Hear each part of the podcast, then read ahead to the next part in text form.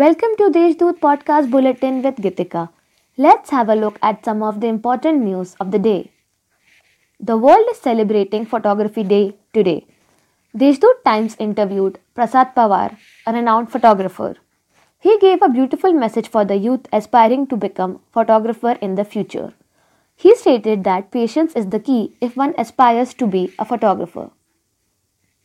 For an environment friendly Ganesh Utsav, Nasik West Forest Division has decided to provide different varieties of tree saplings to Nasikites at low rates. Lord Ganesh will arrive in house to house in next 3 days.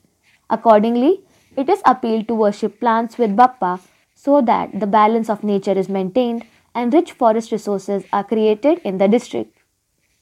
The dry patch has been over in the Cherrapunji of Maharashtra, the Igatpuri Tehsil. From last 15 days, the Tehsil is receiving heavy to very heavy rains. The constant rains have resulted into record-breaking rainfall of 1115 millimeters in just 18 days. The Tehsil has already received 112% of the monthly rainfall average of August and rains are continuing to lash the Tehsil. A meeting to solve water issues in Nasik Road was held under Mayor Satish Kulkarni. He instructed local corporators to float a tender process within 8 days for repair works of purification center at Nasik Road and undertake repair works earlier. With crowd pulling religious festivals like Ganesh Utsav and Moharram around the corner, the district administration is taking every precautionary step to avoid overcrowding during such festival period.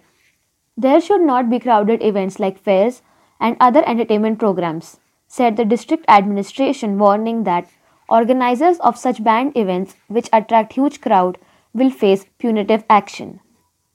About the pandemic, till Tuesday, the number of patients cured and discharged crossed 20,000 mark. The overall COVID count in the district has surpassed 25,000 mark. That's all for today's main news. For more, log on to deshdoot.com. Stay home, stay safe.